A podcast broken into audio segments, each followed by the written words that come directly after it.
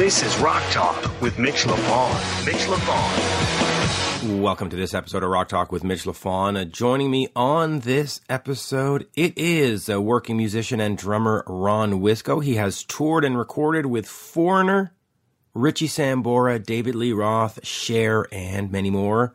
And, and, you know, every so often on this show, I, I got to bring you one of these working musicians that that are in the trenches. Sorry, Ryan Roxie, but they're in the trenches, and you know you don't know their names, but when you go see uh, one of your favorite bands, they're there. They're in the background. They're they're taking care of business, and Ron's one of these guys. Now, what what I found interesting in Ron's story is somewhere around 1995, 1996 he went into the studio with Mick Jones, Lou Gramm, and the rest of Foreigner, and they recorded a new Foreigner album.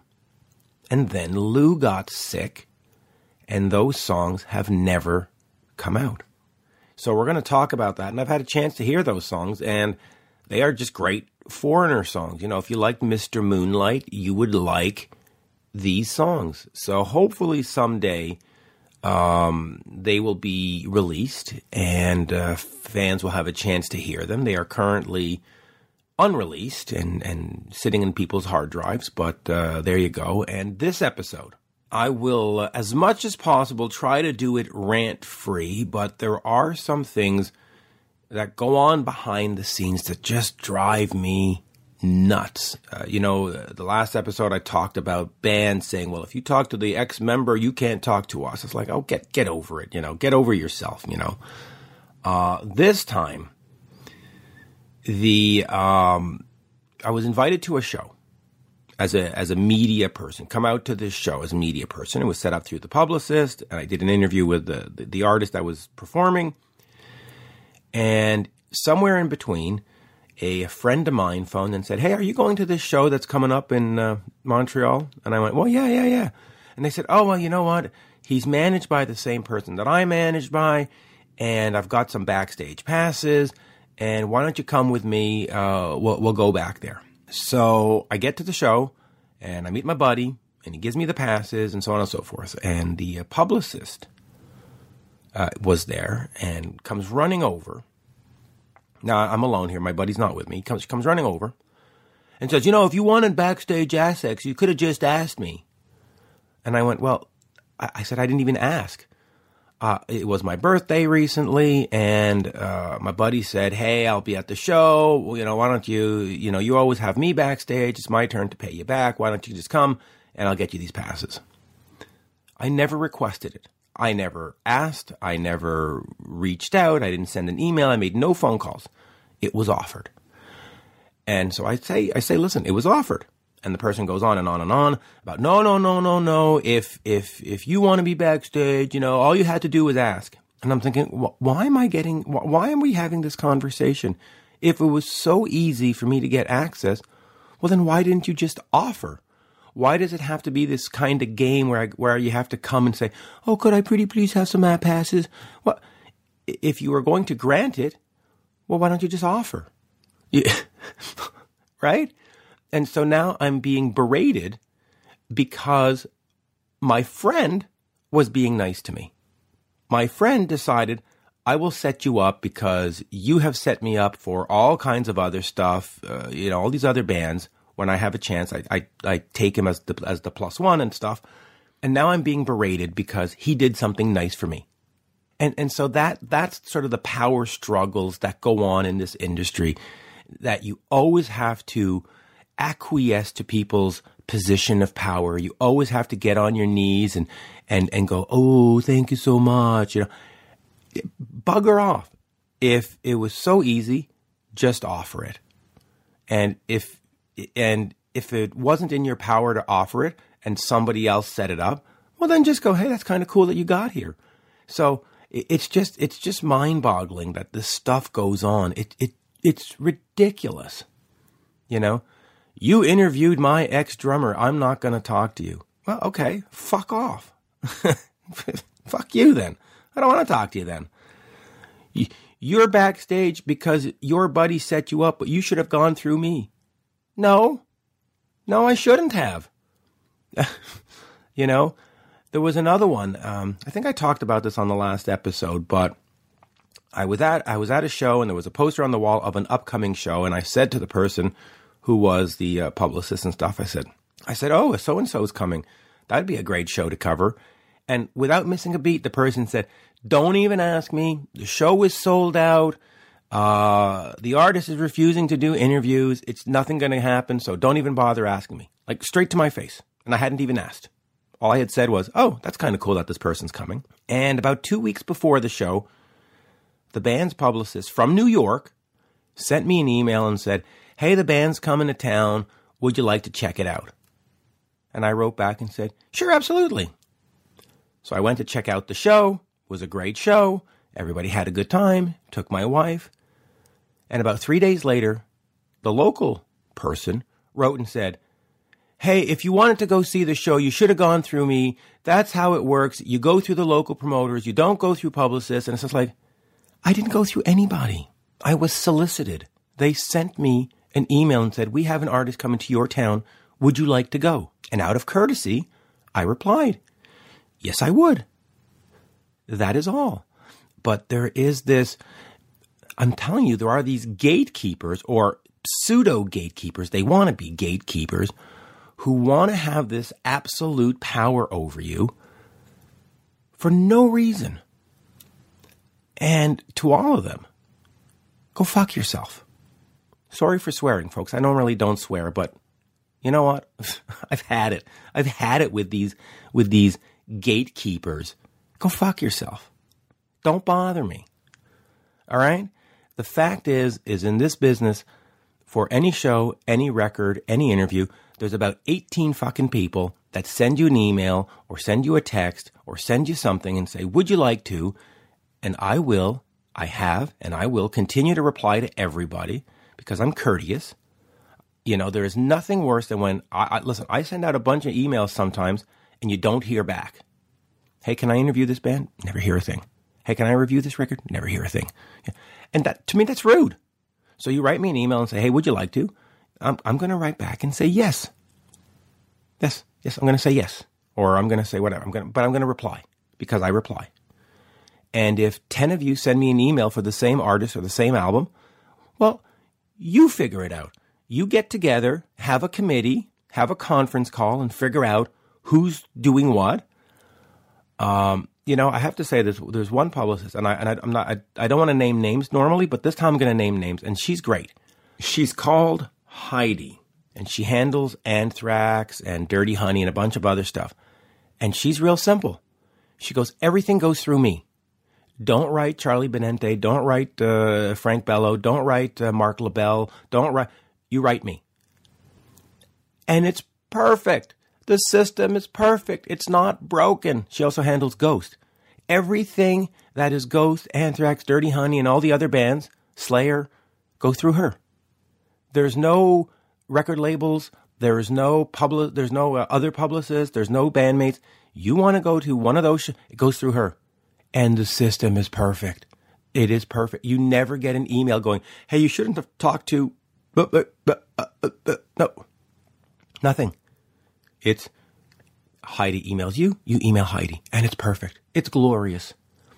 And if everybody operated like Heidi, this would be the most perfect job to have because everything would be straightforward. And there's no power play and there's no you have to beg. You're, there's no you have to get on your knees and, and say a prayer. You write her, and if she says yes, it's yes. And if she says no, it's no and it's clear. Ah, clear. Ah. And there's no there's no power play. If she can do it and if it makes sense to for her to do it, if it's in her purview, it'll get done. And if it means an interview, it means an interview. And if it means going backstage, it means going backstage. And if it means tickets to a show, it means tickets to a show. And if it means a physical copy of a CD, it means a physical copy of the CD. There's none of this. Well, you should have had the. Uh, uh, no, stop it. Stop it. Anyway, so uh, I said no rants, but there was my rant. Anyway, I, am at this show and I'm being berated because my friend invited me. stop, stop, stop, stop. Anyway, without further ado, drummer or at some point, drummer for David Lee Roth, Richie Sambora, Foreigner, and more. Here is Ron Wikso. We're speaking with drummer Ron Wikso. Uh, Ron, pleasure to speak with you. Hey, great, great to speak with you as well. Thanks yes, for having me. Absolutely. So let me let me explain to fans why I thought it would be great to have you on. You have toured with Richie Sambora from Bon Jovi, which is uh, uh, I'm a big, big, big fan of of the band. Uh, also, David Lee Roth, which I, of course, uh, love and admire, his time with Van Halen, um, and Foreigner, and a lot more. So let's, uh, and, and, and of course, you've completed a new album, a Gregg Rolie solo record that includes, uh, among others, Steve Lukather, Neal Schon, Alphonso Johnson, and a bunch of others.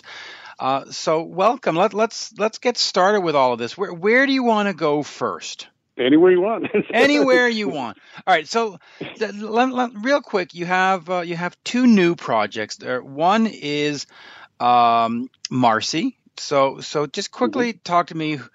Who is Marcy? What's her project, and where can folks get her? Because then I want to get into the the juicy details of David Lee Roth and Slash and Foreigner and okay. and the unreleased yeah. Foreigner album. So let, let's get into all of this. All right. Well, uh, with Marcy, um, Marcy's. Uh, I was introduced to Marcy uh, originally by a guy named Kurt Griffey, who uh, I've worked extensively with. He's a great guitar player. Uh, he plays with CCR right now, but he worked with us in Gregg Rolie's band for probably ten years or so.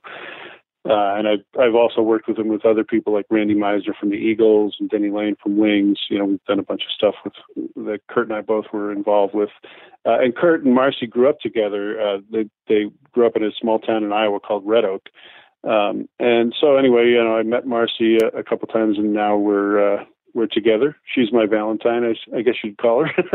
um, and but we Marcy's always loved music, and she's a great singer, and um, she never really had an opportunity to do anything. So she, uh, um, you know, we we were messing around in my studio, and you know, just kind of started recording just some things, just just for the heck of it. You know, nothing, not with any sort of project in mind, and um, she she kind of uh, gravitated towards music that she felt were was uh, for her at least was comforting to her, and you know, in some stressful times. And she's had you know some illnesses in the family, and some you know her dad passed away, and so so music has always been something that that really kind of helped her through some of those things. So we made some music.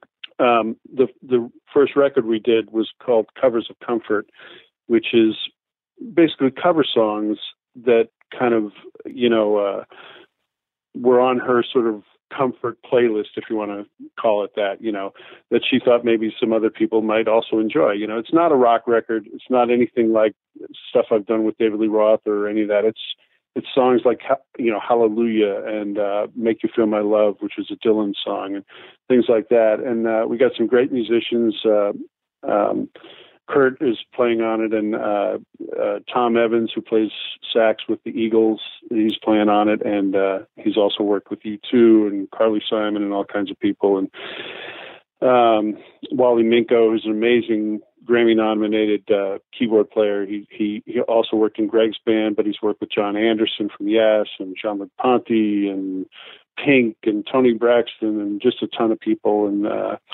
uh, anyway, so it's a it's a great collection of musicians, and Marcy's singing on it. It's the first time she's ever done anything like that, and and basically we, you know, we were we're trying to you know appeal to people who maybe need a little you know comfort in their life or whatever. It's like I said, it's not a rock, rock record, um, but it's it's diverse uh, in in you know in terms of what I guess I would be known for um, and, you know, and, and so uh, you know, I, I, produced it for her, and, and uh, it's a project that we're doing together. And uh, you can get it. It's on iTunes. It's on uh, Spotify. It's on uh, you know her website, which is Marcy Requist, M A R C Y R E Q U I S T dot com. And uh, yeah, that's that's basically what we're doing. Yeah, and that that's a it's a it's an inspirational album, and I, I certainly recommend folks check that out. Now, one of the reasons uh, that we started talking, that we got talking over the the last few months, was this Foreigner record that that was done back in I guess what was it 96, 97? something like that. It was it, Well, the tracks that I did um, were done in '96, right before we did a tour. Um, it was Foreigner, REO Speedwagon, and uh, Peter Frampton. And uh, this was, I would guess, I'm going to say March or April. I don't know exactly, but it was done at a studio in Rochester called the Studios at Linden Oaks because Lou is from Rochester, as you probably know. And uh, so we went up there and we spent, I don't know, a week or two at this studio uh, recording these tracks. And uh, there are five tracks that I remember, four of which I have copies of with vocals. The other one didn't ever have a vocal on it that I know of. Um, and you know, I don't, I don't know what, what if anything they're ever going to do with them. But I thought the songs were really cool, and of course it was fun, fun to do. You know, great musicians, great.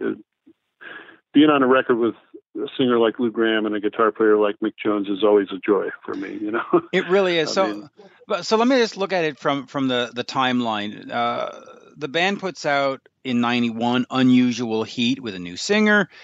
Uh, mm-hmm. Lou Gramm's doing Shadow Kings and some solo stuff, and they finally managed to get back together in '94 for Mr. Moonlight. And then, whoops, nothing comes out until uh, 2009's Can't Slow Down. But here in '96, you're recording an album, and you're four songs in, five songs in, uh, and I've had a chance actually myself to hear the songs. They sound spectacular. They're, I mean, they are absolutely okay. foreigner songs. But what happened? Why did the plug get pulled? What were they just demos that were just going to be in demo form? Were they actually working towards an album and then and then something happened? The record company money dries up. The band starts having fights. The the the weather changed. Like, why did the project stop? Well, you know, I I don't know all the particulars, but but the main thing that happened was when Lou got sick. He got the brain tumor the following year. Um, so we did those recordings, and then the recordings sort of just sat there. And I, I think that I don't know this for sure because you know I don't you know I don't I don't get all the details, but I think that Mick and Lou continued to write maybe, but we were on tour. You know that whole that whole rest of that summer, and then even later that uh, like I, I think November December we did some some other shows, some smaller shows on our own uh, and then we did a couple shows in early 97. But uh, w- when Lou got sick, it was April of 97, as I recall. And uh, the, we were getting ready to uh, go to Japan. In fact, when I got the phone call, um, it, it, they didn't actually tell me what why, but they said don't go to the airport tomorrow. I mean, I was literally was packed and ready to go. Our production manager was in Japan. Our gear was in Japan we were getting ready to go there, and they pulled the plug because, you know, as we all know now, that that was when he was diagnosed with the with the brain tumor, and then he had to have surgery and all that stuff. So, so once that happened, you know, the rest of the year, whatever touring we had planned uh, for that year, all got canceled, and we basically had the year off. I went to Lou's wedding, which was later. Uh, I think it was August of '97, but by that time he'd been through a lot of treatments, and you know he uh, you know gained a lot of weight and everything. So you know, basically the band just went on hold because of his illness. That's that's really I think was the driving factor with everything. You know, having the pu- the, the plug pulled on everything. Uh, and then the following year, um, that was when I got called to do the Sambora thing, and you know nothing was happening with Foreigner still, so I I did that, and then then they did decide to do something, but I was working with Richie, so that was when uh, Brian Tichy was asked to take my place, um, and then but then there still was no recording with Lou. He wasn't. I, I don't think he was you know ready for that yet. You know I think it was uh, kind of a task anyway, just from a physical standpoint for him to be even able to go out and, and tour. It was amazing that he did, uh, you know, and uh, amazing the comeback that he's had since then. I, he's, you know, Lou is a great guy. I, I love the guy, and just the fortitude that he's had to overcome what he did is amazing. You know, to me, there's no there's no other Lou Gramm. you know, so. But oh. anyway, I'm off off on a tangent, but that, that's my basic uh, understanding of what happened. Now, um, is it okay for me to, to mention the names of the songs that, that were recorded, or, or is that sort of still a sort of a, a secret? at this point? Uh, I don't know. I, you know, I, they're not my songs. I didn't write them, so I don't have any rights to any of them. I, you know, uh, I, I, I don't know what the answer so- to that question. So is. so so we'll leave it at that. But but the, the they they were there. They do sound like Foreigner, and they came out after Mr. Moonlight. And I know that as we move forward in 2019, the band is moving forward with a whole bunch of releases. There there's a, a show from 1978 that's coming out. Um, uh, from what I'm told, Vivian Campbell of Def Leppard was in Rochester recently, uh, tightening up some some leftover Shadow King stuff. So so there's Wow. yeah, so there should it should be a great uh, 2019 for Foreigner fans. So let, us get over to to Richie Sambora. You're on the Undiscovered Soul uh, tour.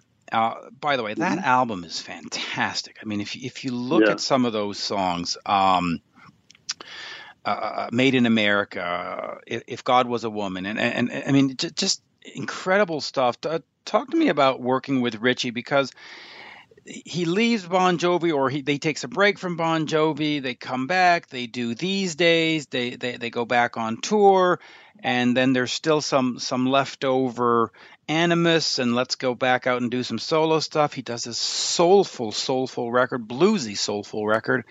Uh, h- Yeah. How did the hookup with with Richie come in? Where, you know, you're waiting around with Foreigner. Does Richie call you? Does your agent go looking for a gig for you? How does that connection to the Bon Well- Jovi world come up? Well, the connection to Richie and the whole Bon Jovi world goes back to when I was with Cher. Okay. Um, I put I played with Cher starting in 1989 for I don't know four or five years or something like that, and uh, you may you may recall that Cher and Richie dated, and uh, so uh, Richie was around a lot, and uh, and we had a lot of our crew was Bon Jovi crew guys, like our tour manager was Paul Korzilius, who works for Bon Jovi, and and we had a whole bunch of people you know, uh, lighting and carpenters and sound people and all that stuff that were from the Bon Jovi world. And uh, we even had Hugh McDonald was the bass player for a large period of time that I was in Cher's band. In fact, the um, Live at the Mirage, um, which is a DVD video or whatever, Hugh is the bass player on that, and I'm I'm the drummer, and, and Dave Amato from REO Speedwagon is the guitar player on that, and. uh so uh, anyway, and and Richie's even in in that video. There's a, a couple of cuts of him, you know, backstage with Cher. so anyway, so I knew Richie for a long time, and then uh, you know, fast forward to '98, he just called me out of the blue. I th- I don't know. I think he may have uh, asked Dave, or you know, he's pretty close friends with Dave Amato, and uh, he may have asked Hugh or something. But he just called me and said, "Hey, you know, I'm going to do this tour. You want to do it?" so I was like, "Sure, absolutely." I, I always loved Richie because he he came and played with us a bunch of times with Cher, and he's got such a soulful voice and such a great spirit. You know, he's always you know laughing and joking, and and he, you know you see that smile on his face, and that's how he is, and that's at least how he was when I was around him, and that's how he was playing. You know, uh, you can find some YouTube videos from that that uh, tour that I did. Uh, there's a couple from Japan, and uh, anyway, you know, he he just is uh, uh, really fun to play with, and and so that's the connection. I I, uh, I knew him from Cher, and, and he called me, and I did. it. It's one of the few gigs tours that I I did where I didn't have to audition. so yeah, that's where it came from. Wow, that, that's that's great. And you know, I I never actually knew that um, Hugh played with Cher. I, I guess I should have because I'm a huge Hugh fan. In fact, I, I had a nice chat with him one time backstage. He's a he's a, he's really an accomplished uh, musician, and what a lot of fans don't know is that most of the Bon Jovi records, it's you playing, but shh, don't tell anybody. Um, It's it's all the Bon Jovi records, as far as I know. Yeah, it's it's it, it's all of them, and uh, Alec was more of sort of the live face because he had a better sort of. Uh, you was a great guy, great thing, but but his his face for the public was was sort of like you know the coach, and that's not what they were trying to sell back then, of course. Right, which is, right, right. Yeah, and he and but he was just a consummate bass player. He's he's just so good, and and uh, he's on tons of other records too. Like you know, he's on Ringo Starr and yeah, Alice Cooper. Alice and, Cooper, you yeah. know, uh, just tons and tons of records as a session guy. and uh, that's where he started with Bon Jovi, from what I understand. You know, he was on Runaway or something. They were like, yeah, uh, he was session, ru- se- session he- stuff. He was the first guy on the first album. Him, him, Chuck Burgi, and uh, Aldo Nova, all the way Yeah. back to to back. I would love to get you on the phone actually for an interview. I, I just think that his stories would be absolutely fascinating. But I'm I'm assuming that the Bon Jovi stuff is under an NDA. So, but still, but yeah, I um, don't know. But talking He's a about hilarious guy too. oh, absolutely, He's Uh, one of my one of my good friends. I just hung out with him at NAMM a couple a few weeks ago, and we had dinner, and he's just so funny. well. He's a great, great guy. Let, let him know that I'd love to talk to him. But uh, just quickly with the undiscovered soul stuff, um, and and I'm just looking at the track listing because I have it in. I actually have it on my phone. Um, Hard times come easy. So talk to me about those songs because when you went out there, you you had to play some of the Bon Jovi songs. What were sort of the, the the instructions for you? Was it hey, tr- try to get into the feel and groove of Tico Torres and let's make these Bon Jovi songs with Richie singing, or was there more of a freedom like hey let's try to sort of soul these up or blues these up or uh, what was sort of the the the approach Well, Richie, you know, he was he's a he, he's a musician. He he wasn't like trying to dictate. Obviously, there are things. The way I approach anything, whether it's Foreigner or David Lee Roth or Richie or whatever, if if I'm learning the the song, I you know, there's certain things that are kind of like signature parts, if you want to call them that. You know. Uh, that you kind of have to play, unless you just completely change the arrangement. Like when we played "Living on a Prayer," um, with Richie. It wasn't the it wasn't the r- version that's on the Slippery When Re- Wet record. It was uh you know it was like a slower version that he did, um, which so there's more license to to kind of do your own thing on that. But he didn't like dictate. You know, you have to play exactly what Tico played or whatever. You know.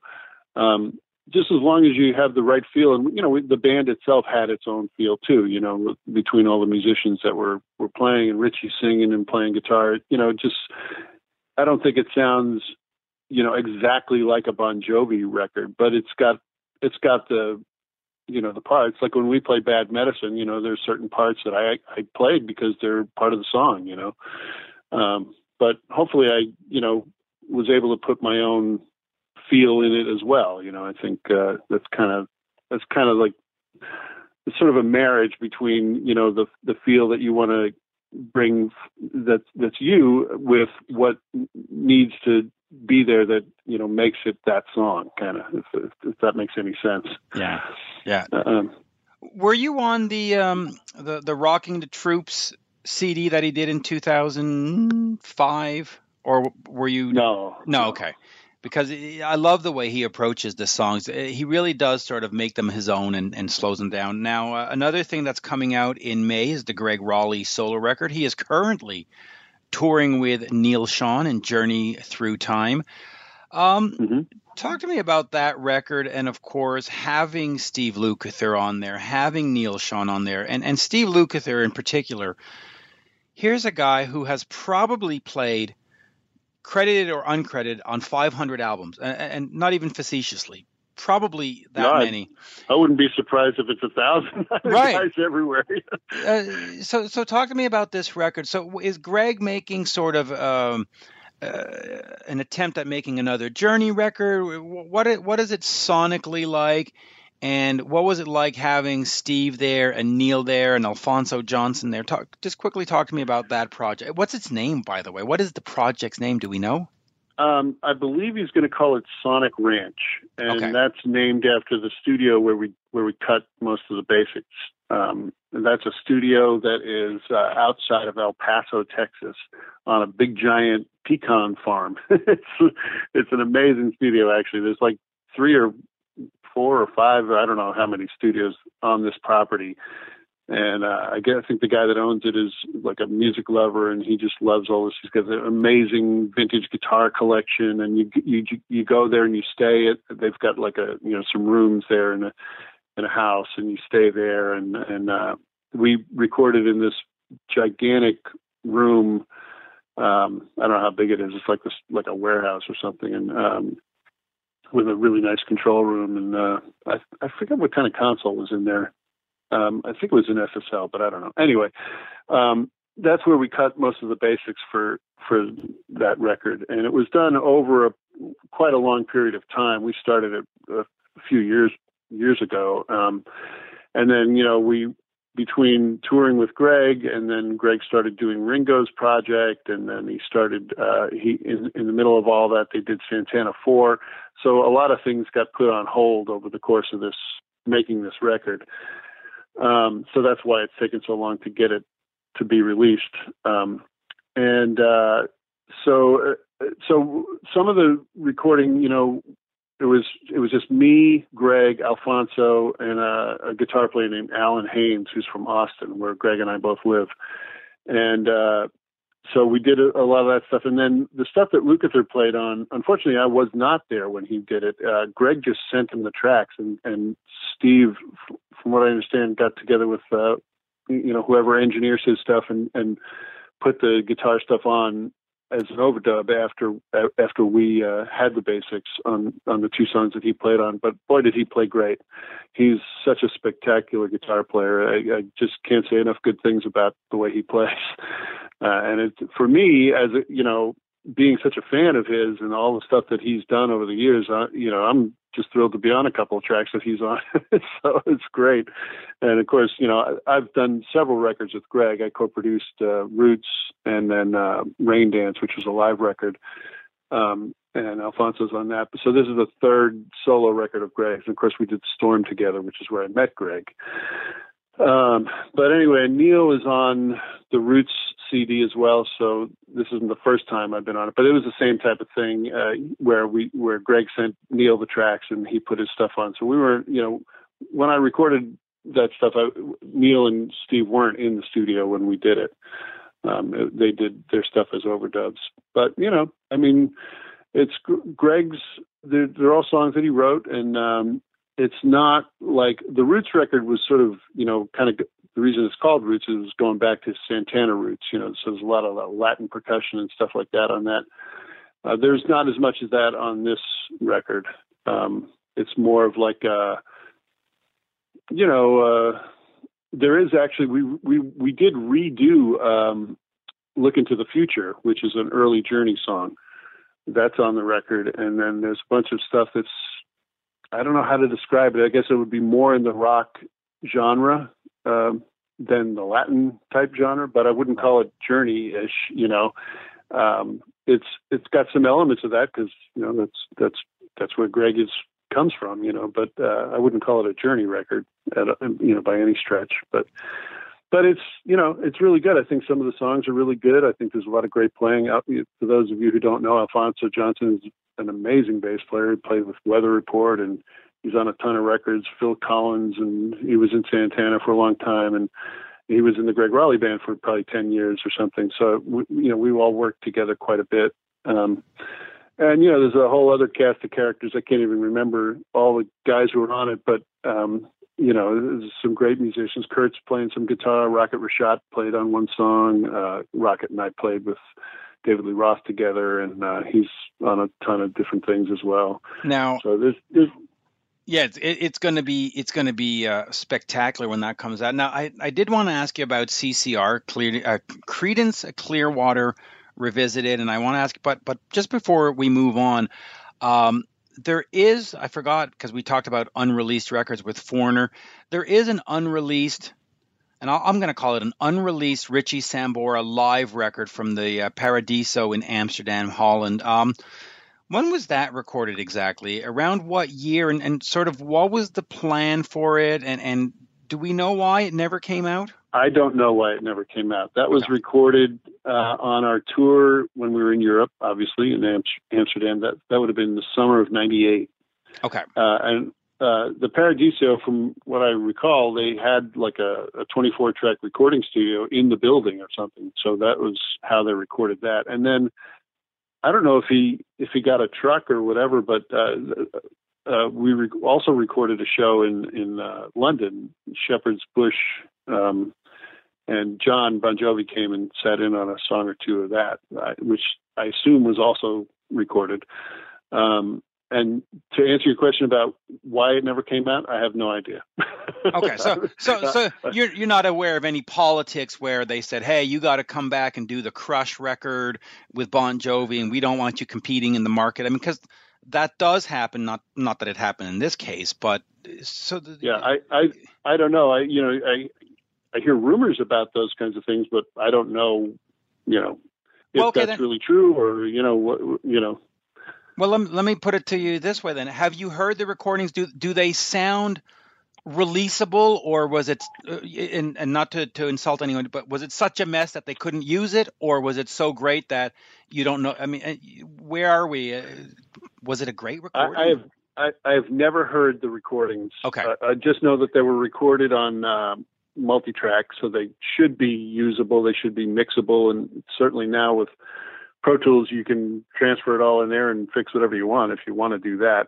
Uh, I don't know why it never came out. I, you know, I I do remember after those shows, especially the one in Amsterdam, that everybody felt that they were really good performances, and uh, you know there would that there would be a lot of good material on there. Uh, I remember talking to Richie about that, and you know, I I don't know why he never did it, or uh, maybe he will at some point. I. I I think it would be great. You know, the band was really, really a fun band. We had Kasim Sulton from, uh, you know, Todd Rundgren and Meatloaf. He was the bass player, and Tommy Mandel from Bryan Adams' band was the keyboard player, and uh, Richie Supa, who co-wrote a lot of that music with Richie uh, Sambora, uh, was playing rhythm guitar, and, and uh, we had three different percussionists. In Japan, we had Everett Bradley, uh, and in Australia, we had a girl named Joya Bruno, and then uh, in Europe, we had Crystal Taliefero, who's uh, you may know from Bruce Springsteen and Billy Joel and uh, all kinds of people. She's she's a, a great percussionist, backup, you know,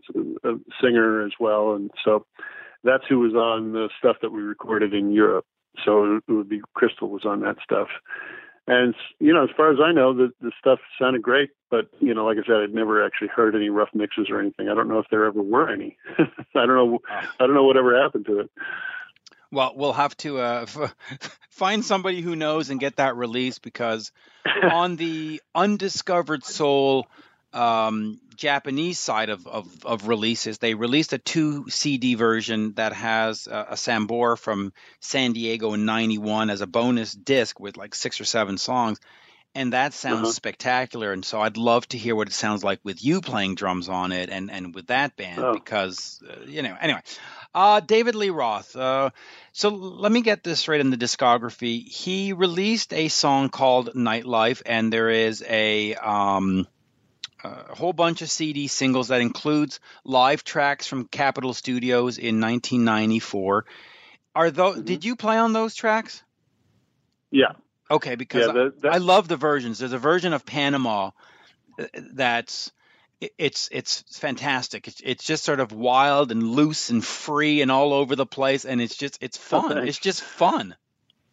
Yeah, well, it was a good band. We, you know, that that uh, as you said, it was done at Capitol Studios. That was uh, actually like a live Westwood One performance. I think I think it was like contest winners or something because we had an audience there in the studio, and it was going out over the radio, and and it wasn't done with the idea that we were making a record. You know, it was just we were just playing for the on the radio and I didn't even know it was a record until a couple months later when I was uh, we were in England and there was some uh, flyers on the seats at one of the gigs about this new record featuring live tracks, and I was like, "Where did this come from?"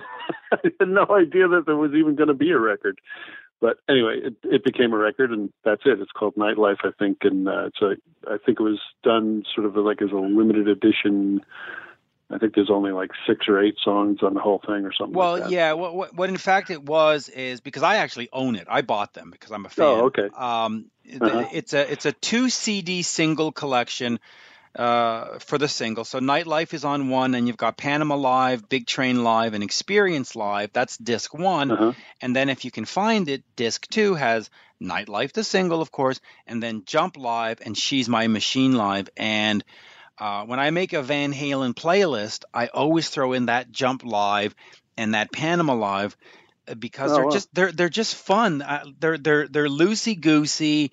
It, it's it's Dave having fun Uh, lyrically, it's all over the place. It's, it's just, it's, it's just, it's, it's great. It's, it's, you know, that's what music should do. It should put a smile on your face, and listening to those versions puts a smile on your face. Yeah. But all right, talk to me a little bit about David Lee Roth because you know my co-host here on the show is Alan Niven from.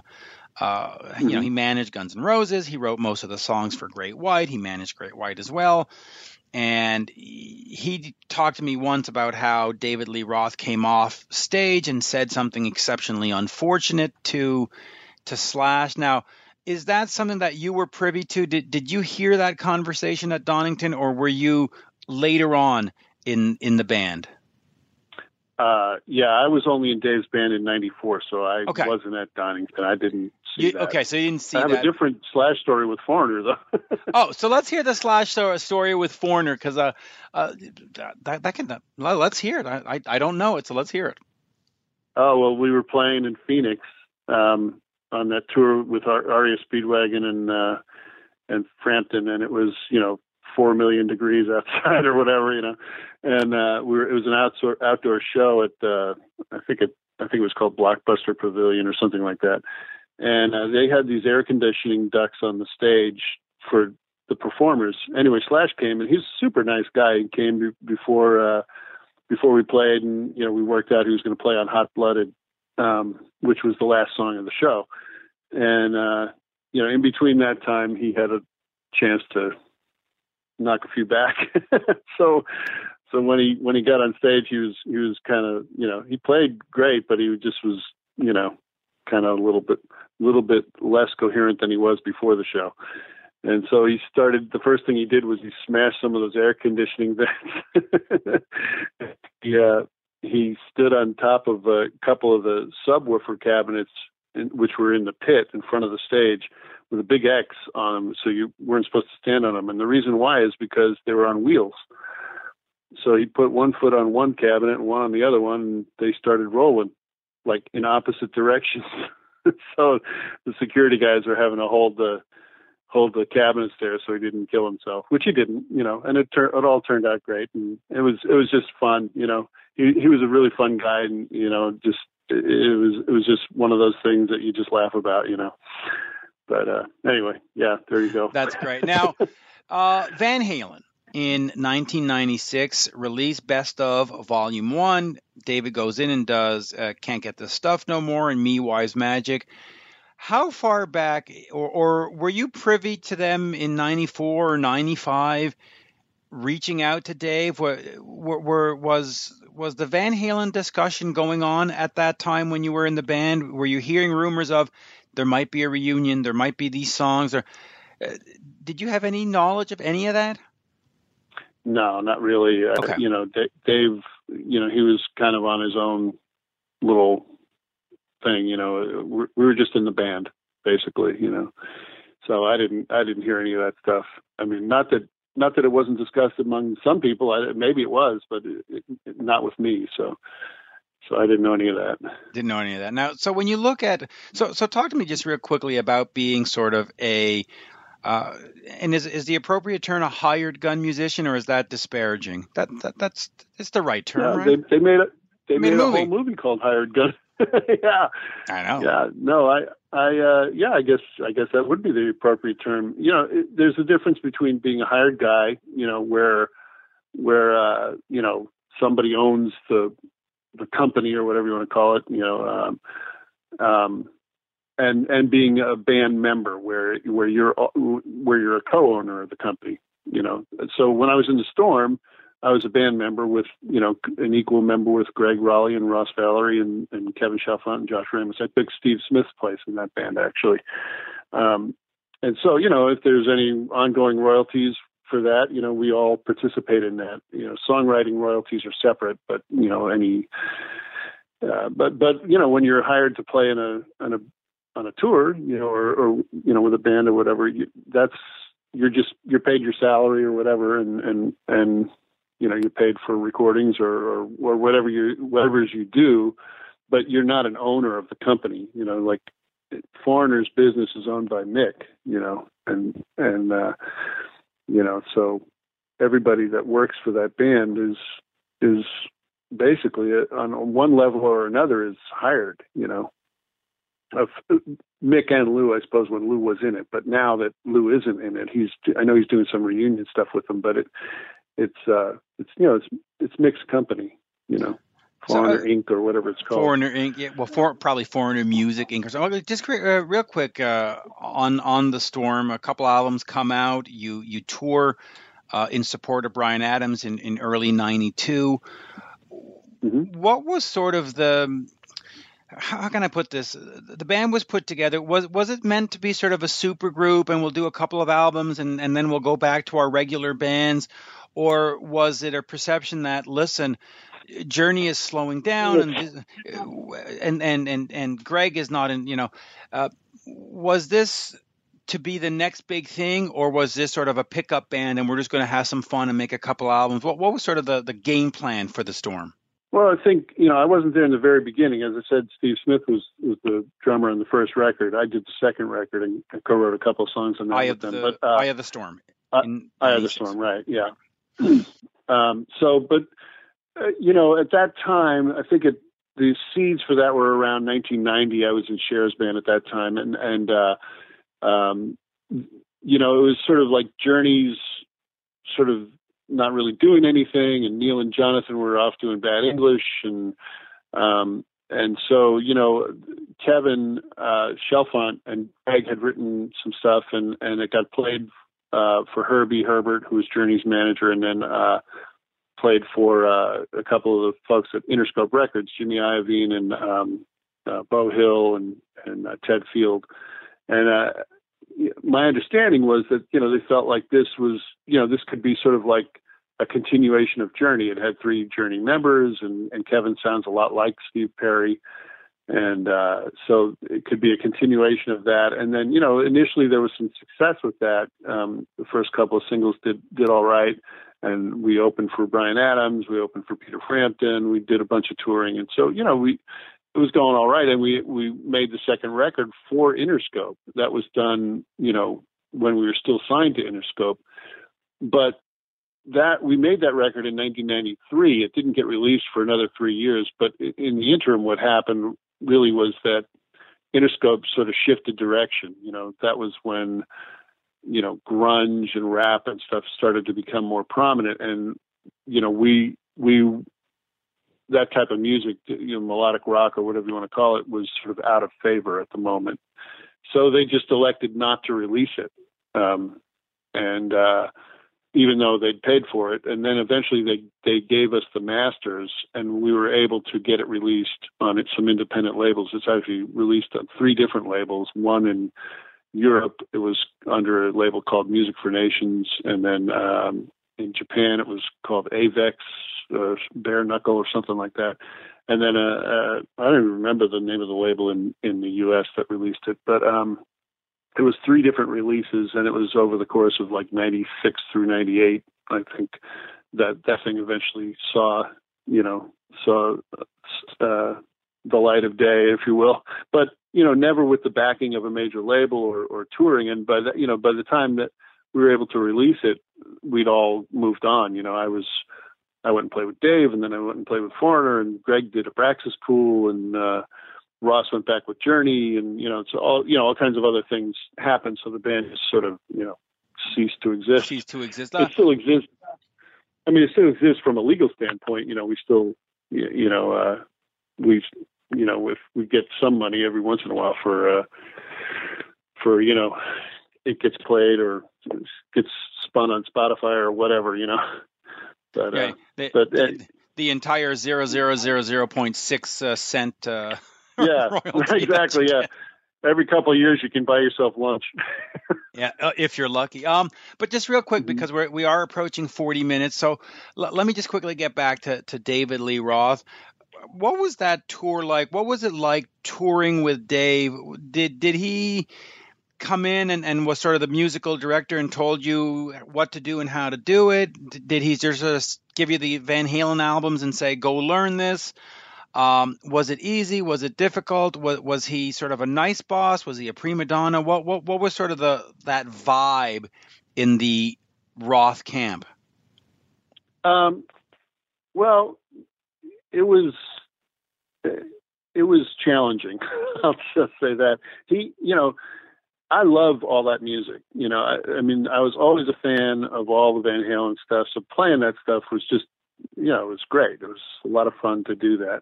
When I actually auditioned for Dave, it was at his house in the basement, and uh, he wasn't in the room for the audition. I just played with the bass player and the guitar player, which at that time was Terry Kilgore and Danny Hunting was the bass player. Um, and then I, unbeknownst to me, he was upstairs listening. he came down at the end of it. He says, oh, you know, that, that was when he hired me. But, uh, you know, I mean, as with anything, there's good times and bad, but it was difficult. You know, D- Dave is, uh, he's a unique guy. And, uh, you know, there were some, some challenging aspects to it. As far as learning the music, you know, we just basically, you know, learned it as, as best we could. And, and, uh, there was one time when he got mad at me because we learned, uh, I think it was Dance the Night Away or one of those songs we learned like that day at sound check and and so I had a couple of cheat sheet notes that I stuck on a drum to my left just to make sure I didn't screw it up. And uh he got mad that I had that there. And I was just like, dude, I'm just trying to play your song the right way. Would you prefer I screw it up? I don't know, you know. But uh yeah, so uh there there's some things that were challenging about about that. I, I, think he was maybe going through some stuff then too, but you know, he's as everybody knows, he's he's he's a quirky guy, you know. Yeah, um, he's, a, little bit quirky. So let me let me just move on here for a second here. Like, like I said, so you, have done David Lee Roth, Cher, Sambora, Foreigner, CCR, Gregg Rolie, Storm, uh, Denny Laine, etc. What was your best experience and, and why it was it just sort of financially it was a good situation? Was it just musically it was just the music you preferred to play? Sort of you know if there's one band you could go back with or one band that you know uh, Dave Meniketti of course from Y&T um, where, where would you like to go back and just that was it that that was that moment that that everything was the way it should be for for a touring or a, you know a hired gun musician um, gosh, the, you know, I could answer that question. The different ones for different reasons. You know, Foreigner was amazing. Just what a catalog. You know, um, Sambora, same thing. Great catalog, amazing musicianship, really fun to play. Gregg is, you know, I think probably on a musicianship level, just you know, it's it's a different thing than playing you know straight rock stuff when you're doing all the the uh, Santana stuff with with all the percussion and you know it's a different approach than just you know the standard rock stuff. So uh, you know I I've I went to Berklee in, in Boston many years ago. In fact, Tom Gimbel from Foreigner, we were we were we met at Berklee when we were 17 years old. But anyway, uh, um, uh, you know, so I've played some jazz, and some of that stuff actually came into play playing with Gregg, you know, and, and so there was more musical stretching with that, I guess you'd say, and uh, you know, musically diverse. So that was really great, and a, and a super great bunch of guys that uh, that really loved being together and having a great time. We used to get people coming up to us all the time saying, "God, you guys look like you're having such a great time." And it's because we were, you know, we we really enjoyed each other's company, and you know, touring can be difficult. You know, you're uh, you, dealing with different personalities and you know that's half the battle is getting getting along with everyone and and having a you know having it be fun and and so you know it's it's difficult to pick just one you know but but um if I could put them all together somehow you know that would that would be great but uh I don't know. I, have been very fortunate. I, I have no complaints. I've played with some amazing musicians, played amazing catalogs of music, with the people who created it, and and uh, you know I'm I'm very lucky. So yeah, you can't uh, complain, and.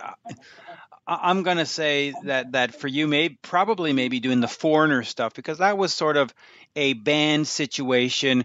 Whereas when you're with Richie Sambora, he's out front and it's Richie's band. And when you're and and, yeah. and I'm not saying that foreigner is not Mick's band. We we know it's Mick's band, but it's still sure. this is Foreigner 1996 or, or, this is Foreigner whatever, and it's presented yeah. as a band. Whereas the other ones is like, no, no, I'm Cher and you're in the back, and I'm David. right, right, and and I don't mean that to be to be mean to them, but listen, that, no. that's what it is. From a fan's perspective, that's what it is. And so with Foreigner, you're playing Hot Blooded and Dirty White Boy, and yeah. you're you're a band, you're a catalog. The, the, the fans are, are are eating it up. That that just must have been incredibly spectacular. And and I hope for you. It was great. And I really hope for you that the songs that are that were recorded uh, get released. And and I know, like I said before, 2019, there's a blitz of stuff coming, and hopefully, maybe fingers crossed, that some of the stuff you played on gets its due. It's it's day yeah, in the sunshine would be absolutely. Well, you heard great. them. I, I think they're good songs, and so uh, I think they stand up to the foreigner, uh, you know, litmus test, if you want to call it that. So. Oh, listen, I, like we'll yeah, uh, I've heard them. Um, I think they're fantastic. I think Lou's voice on them is great. I think the songs mm-hmm. are exactly what foreigners should be. They are, um, and I know people get all, oh, but it's radio friendly. It's radio friendly yeah. rock, and nothing wrong with them. And by the way, I think, if I'm not mistaken, I think it's the last stuff that Lou recorded before he got sick. Yes. So um, his, his, voice was in really excellent form at that time too. And the band was tight. Uh, now, yeah. did those tracks include Bruce Turgeon? Yes, right? Yeah, yeah. Bruce. It's Bruce uh, me, Jeff Jacobs, Mick, and Lou. Yeah, uh, Bruce is great. Bruce, Bruce is is the, the the man. He's the, he's Lou Gramm's uh, shadow, basically. he's fantastic. well, they grew up together. You know, they're both from the same area. They were in uh, Black Sheep. Um, Black Sheep, right? Together, and yeah. And, and the they solo did, uh, band. of the solo stuff and, and Shadow King. Shadow yeah, King, Bruce yeah. was in all of that stuff. Uh, so let, hey, us Hey, I yes. got a I got a quick piece of Cher trivia for you. Yes, go ahead.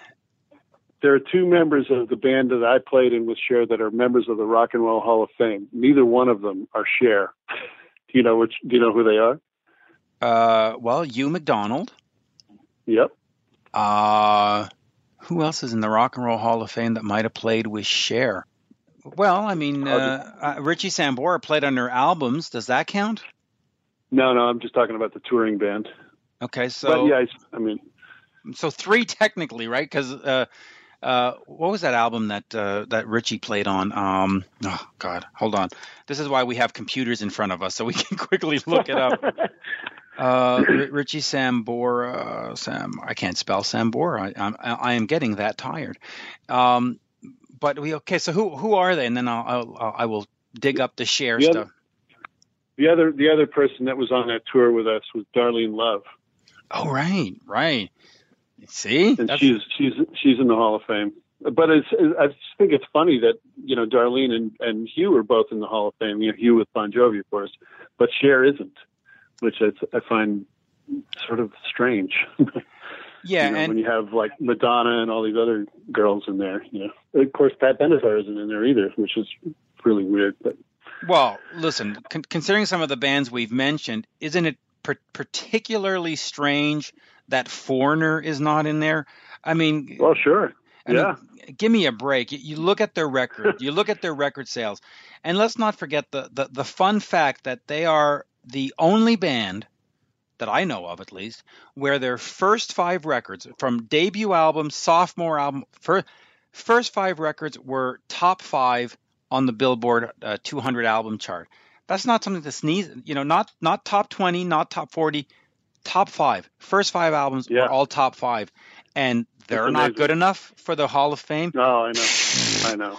Give me a break. It, Give me a break. I'm sure, there's a lot of lot of acts, you know, singers and bands that we could talk about, but yeah, Foreigner's right up there. They absolutely should be in there, and it's a, it's a travesty that they're not.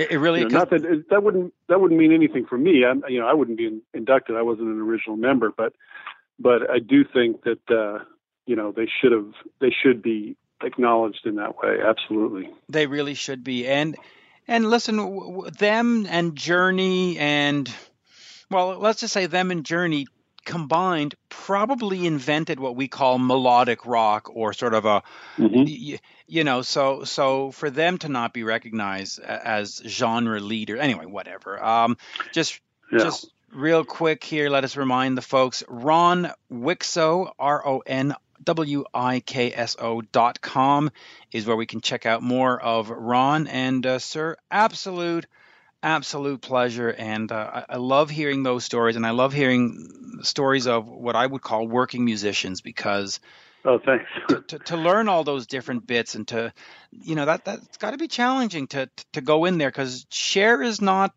Sambora and Sambora is not Foreigner, so it, it's it and CCR and and so on and so forth. So oh yeah, it takes skill. Yeah, the CCR stuff I had to learn the whole show in like two days, and then I had to play the first show with no rehearsal. yeah, that was that was fun. Um, but yeah, stylistically, all those gigs are, you know, there's some similarities, but they're all very different. You know, the feel of CCR is totally different than the feel of, you know, David Lee Roth or Foreigner or something. And so, you know, it's a, it's it's part of what makes it fun though too. You know, you you get to you know try different things and you're not doing the same thing over and over again. So, I've, as I said, I've been very lucky. I've played with a lot of great musicians, a lot of legendary musicians in a lot of different situations, and so, knock on wood, I'm uh, I can't complain. Cannot complain. Again, ronwikso.com. Uh, Sir, absolute pleasure. Thank you so so oh, much. Yeah, thank you. Thanks for having me. Absolutely, and uh, yeah, keep me keep me posted on whatever else is uh, coming out, and uh, we'll we'll we'll do this again. Okay, sounds great, Mitch. Thanks. Cheers. Have a good one. You too. Bye bye. Bye bye. You're listening to Rock Talk with Mitch Lafon. Rock Talk.